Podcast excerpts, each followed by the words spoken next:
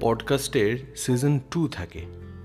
কি করে শুরু হয় এই সিজন টু বা ব্যাপারটা ঠিক কী? আসলে রূপম ইসলাম একক এই অনুষ্ঠান, বিশেষ করে এখন অনলাইন ভার্সনেও তারও একটা সিজন ওয়ান সিজন টু আছে।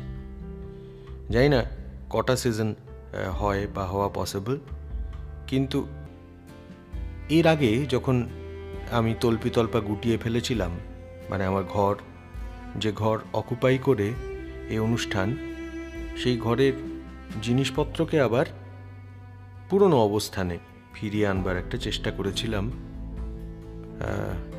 তখন এই চেষ্টার সঙ্গে সঙ্গেই সমান্তরালেই শুরু হয়ে গেছিল পডকাস্ট রেকর্ড করা। কারণ কিছু তো কিছু একটা করবার ইচ্ছেটা আমার খুব প্রবল, কাজেই একটা শেষ হলো তো অন্যটা শুরু হয়ে গেল। এখন যখন আবার মনে হচ্ছে যে রূপম পক্ষের দ্বিতীয় অনুষ্ঠানটা শেষ হয়ে গেছে, এখন অনলাইন এককে একটু বিরতি দেওয়া যায়, তখন অবভিয়াসলি আবার অন্য একটা জায়গায় কথা বলতে ইচ্ছে করছে, একটু গান গাইতেও ইচ্ছে করছে, তাই second season of the Rupam Islam podcast প্রথম সিজনে আমরা যেরকম বেশ নানা রকম গান বাজনা বাজিয়ে অনুষ্ঠান করেছিলাম। এদিক ওদিক থেকে গান বাজনা বাজাতে পেরেছিলাম। তার একটা বড় কারণ হচ্ছে স্পটিফাইয়ে আমার নিয়মকানুনগুলো পড়ে মনে হয়েছিল যে তারা পারমিশন দিচ্ছেন স্পটিফাই থেকে গান বাজাবার। পরবর্তীকালে দেখলাম যে কপিরাইট ইস্যু হয়ে গেছে। ইমেল টিমেল চলে এসছে যে এই গান আপনি ব্যবহার করেছেন, এর পারমিশন আপনার কাছে কোথায়? অর্থাৎ স্পটিফাইয়ে পডকাস্ট তৈরি করবার যে আমন্ত্রণ পড়েছিলাম, তাতে যে নিয়মকানুন লেখা ছিল, তা হয় ওরা বোঝাতে পারেননি বা আমি বুঝিনি। যার জন্যই এই বিড়ম্বনা। তো এখন কি গান হবে না? না, কোনো রেকর্ডেড গান আমি চালাবো না। কি দরকার? যদি খুব ইচ্ছে করে তাহলে আমিই না হয় গিটার বাজিয়ে একটা গান শুনিয়ে দেব।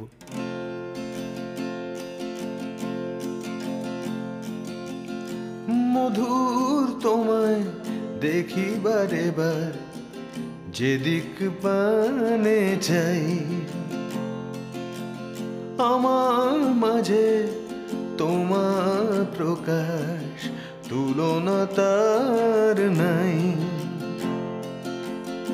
মধুর তোমায় দেখিবারে যেদিক পানে যাই।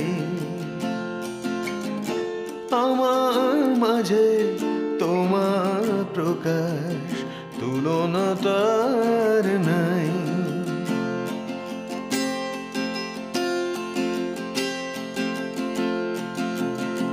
আলোয় আলোয় তোমার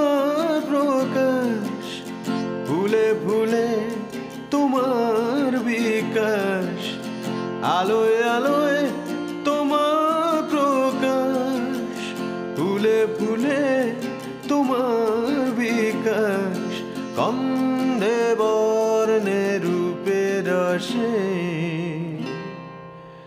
তোমারি পরশ পাই, গন্ধে বর্ণে রূপে রসে। তোমারি পরশ পাই। আমার মাঝে তোমার প্রকাশ তুলনা তার নাই।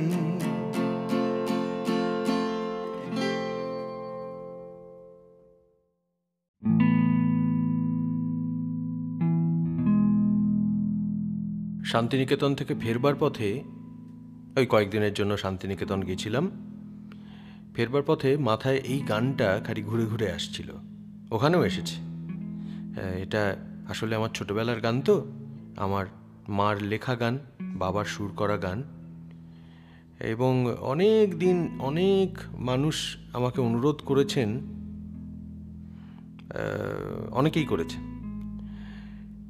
তার ভিত্তিতে প্রায় এক বছর পরে গাইলাম। এই গানটা একটা অনুষ্ঠানে। এবং খুব আবেগী একটা অনুভূতির সঞ্চার হয় যেহেতু বাবা মার কাজ এবং প্রচুর মানুষ শুনতেই পারতেন, তারা শোনেননি, তাদের কানে পৌঁছয়নি। এই জায়গা থেকে। শান্তিনিকেতন গেছিলাম, একটু ছুটি নেবার অভিপ্রায়। পাশাপাশি আমার বাড়িতেও একটু কাজ চলছিল। যে ঘর থেকে আমি অনলাইন একক করি সেই ঘরটাকেই আস্তে আস্তে আস্তে আস্তে একটু অনুষ্ঠান করবার উপযোগী আরও উপযোগী আরও উপযোগী এরকমভাবে ছোট ছোট করে কাজ করা। একটু সাউন্ড প্রুফিং যদি করা যায় হ্যাঁ, যাতে অনুষ্ঠান করতে করতে নিচ থেকে আসা অসুবিধে যেটা আগের অনুষ্ঠানেও হয়েছে তার সেটাকে একটু সামাল দেওয়া যায়। গান রেকর্ড করবার সময় একটু সুবিধা হয় অনুশীলনে সুবিধা হয়। এমনকি এই পডকাস্টেও আগে যেরকম আমি করেছিলাম, অনেক এচর মেচর আওয়াজ আসছে। তো এবার পুরোপুরি সাউন্ড প্রুফ তো করা সম্ভব নয়, একটা মানে বসত বাড়ি। কিন্তু ওই আর কি, যতটা একটু একটু করা হলো। তো এইটা কাজ চলছিল। আর এখন তো কোভিডের যা সতর্কতা নিতেই হয়, এরকম কাজ চললে পরে একটু দূরে চলে যাওয়াই ভালো। তাই শান্তিনিকেতন, কিন্তু পাশাপাশি শান্তিনিকেতনে যেটা হলো, সেটা হলো বৃষ্টি। এটা অতিরিক্ত পাওয়া। এর আগে কোনো দিন আমি ওই অত সবুজ বৃষ্টির মধ্যে এতদিন ধরে দেখিনি। কাজেই চোখ জুড়িয়ে গেল।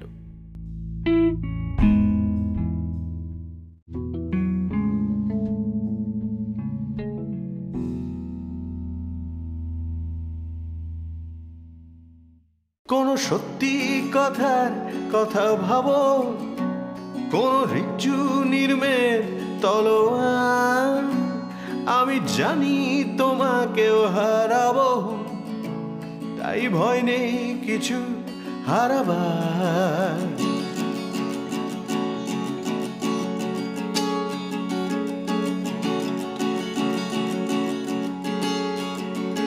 আমি ঠিক দুটো দশে দাঁড়াবো। নিয়ে সব বিশেষ শেষ কবিতা। জানি সেরা বন্ধুর চিঠি পাবো। আমি সেই চিঠিদের দাবিদার।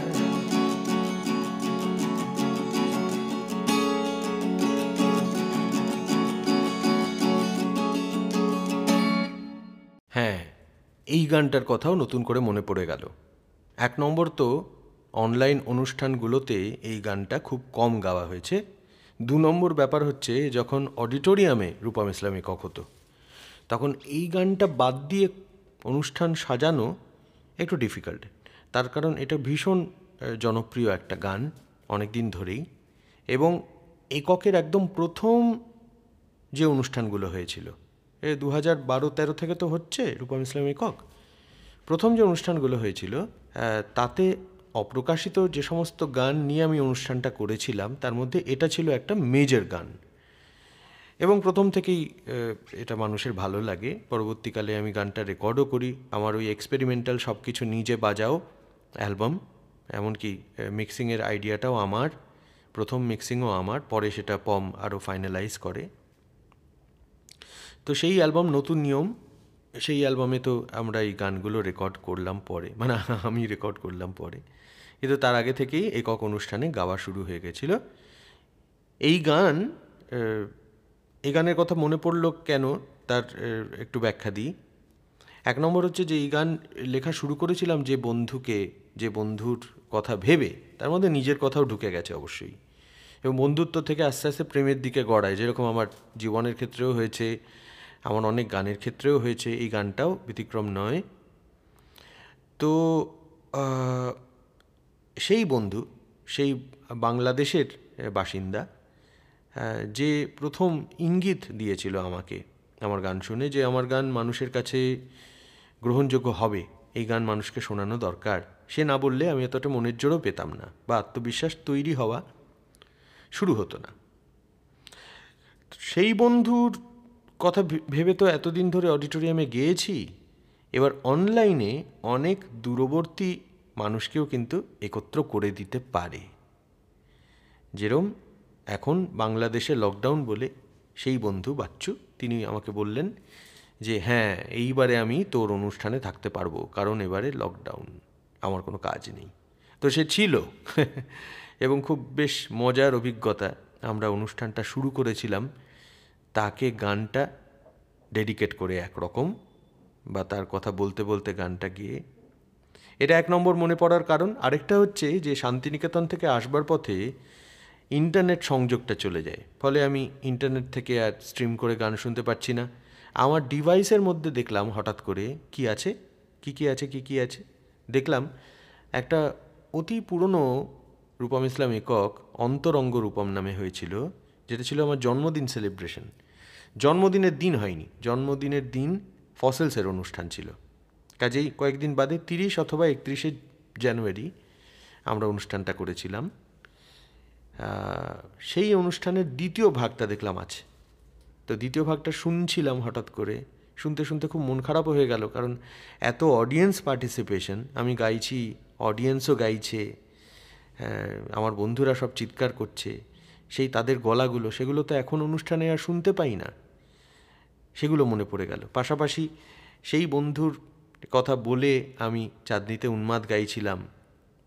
আরও অনেক গান শুনলাম মহানগরের কিনারে গাইলাম। খেল খতম এখন যেরকম গেয়েছি তা নয় একেবারে অন্যরকমভাবে গাইলাম ইত্যাদি ইত্যাদি। বলেছি বটে রাস খতম কিন্তু আসলে রাসের কিছুটা অবশিষ্ট আছে কাজে এই রসেরও অবশিষ্ট অবশিষ্টাংশ।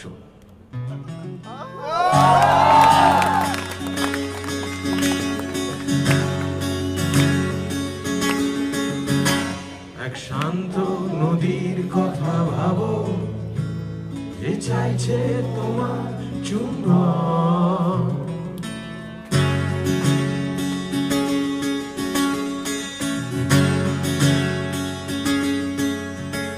এক তপস্যার কথা ভাবো। যে চাইছে কহ তপবন।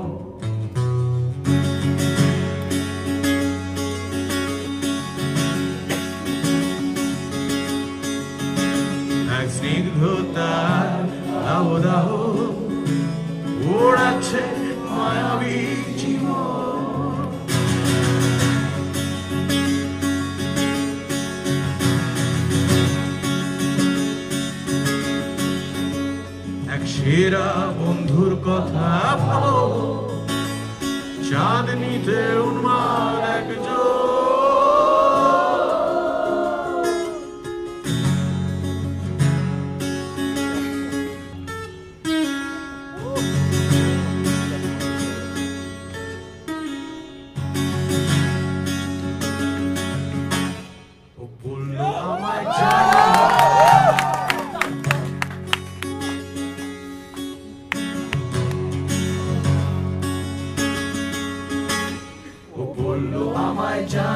কখনো সাগর দেখিনি, আর পাহাড়ও দেখিনি, চার দেয়ালে বন্দিনী, আমার বাবা একজন লম্পট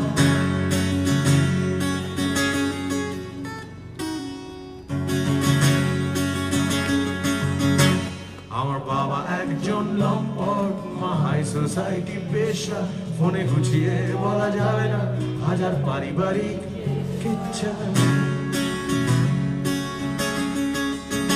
আমি এখানে শ্রোতার ভূমিকায় কেমন? যা শুনেছি তাই লিখছি। এক্স্যাক্টলি টিটো এটাই বলা হয়েছিল এটাই লিখেছি। এখন যদি কেউ অস্বীকার করে আমাদের কিছু করার আমার বাবা একজন দেখতে পেলে তো? কি গান গাইছিলাম আর কি গানে চলে গেলাম। আসলে পবিত্র গান গাইতে গাইতে মাথার ঠিক থাকল না এত মানুষ ঘিরে আছেন চারিদিকে। কাজেই একটা অন্য গানে চলে যেতে হলো। কিন্তু ওই ওই লাইনগুলোই গাওয়া হলো না আসল লাইনগুলো যে হ্যাঁ, জানি সেরা বন্ধুর চিঠি পাবো আমি সেই চিঠিদের দাবিদার। তোমাদের চিঠির কিন্তু এখনও আমি অপেক্ষা করব। পুরনো চিঠি অনেক জমে আছে চিঠি পাঠানোর ঠিকানা Rupam podcast at Gmail dot com নতুন চিঠি পাঠাও পুরনো থেকেও ঝাড়াই বাছাই হবে সময়ের ধুলো ঝেড়ে আমি সেই চিঠি পাঠ করব। ইচ্ছে ইচ্ছে আছে সেরকম। আরেকটা জিনিস করা যায় যন্ত্রবদ্ধ সংগীত যেহেতু বাজাচ্ছি না, কীরম ন্যাড়া ন্যাড়া লাগছে। তোমরা যারা বাড়িতে গান বাজনা করো বা রেকর্ড করো, যন্ত্রবদ্ধ সংগীত তোমাদের সংগ্রহে কিছু আছে, তোমাদের নিজেদের তৈরি করা। আমাকে পাঠাতে পারো, একই ইমেল অ্যাড্রেসে পাঠাও না। আমার পছন্দ হলে আমি অবশ্যই বাজাবো। ওই ট্র্যাকটাই যদি প্রকাশ করবার ব্যাপার থাকে, তাহলে ওইটা পাঠিও না। ডেমো ভার্সন পাঠাও, কারণ ওইটা প্রকাশ করলে পরে কোম্পানি এসে আবার আমাকে আবার ঘ্যাক করে কামড়ে ধরবে যে এইটার পারমিশন আপনি কোথায় পেলেন? তখন তো বোঝাতে পারব না। কাজে কপিরাইট একটা একটা মস্ত বড় ইস্যু সেটা মাথায় রেখে ডেমো ট্র্যাক পাঠাও। তাহলে আমি শোনাবো আমার বন্ধুদের। আজকে অনেক হলো, অনেকক্ষণ হলো। আর বেশি নয়, এর পরের দিন আবার দেখা যাবে। এই লাইভ রেকর্ডিংটা পেয়েছি যখন অবভিয়াসলি সেখানে আমি যাই আছে। আমি যাই গানটা সমবেত কণ্ঠে, সেটা দিয়েই শেষ করবার লোকটা আজকে সামলানো যাচ্ছে না। কাজেই আমি যাই।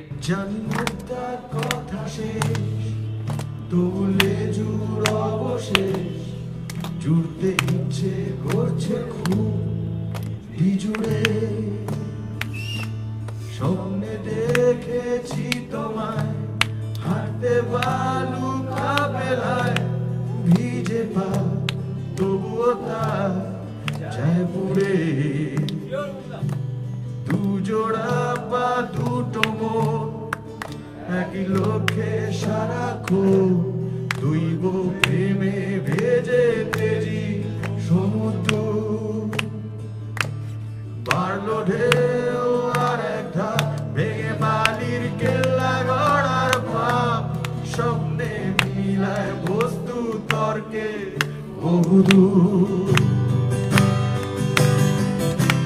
কেঠো চুক্তি শুকনো বাহার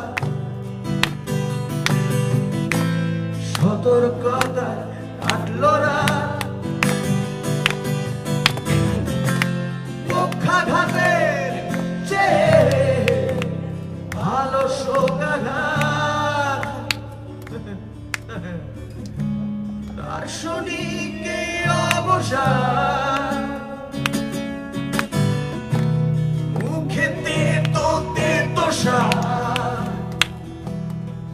একটু কাছে আসা, তোমায় ভালোবাসা। আরে একটু কাছে যাওয়া, তোমায় চুমু খাওয়া হলো না। কেউ কেউ হারবে জেনেও লড়ে। হাজার চেষ্টা করলেও জিতবে না সবাই।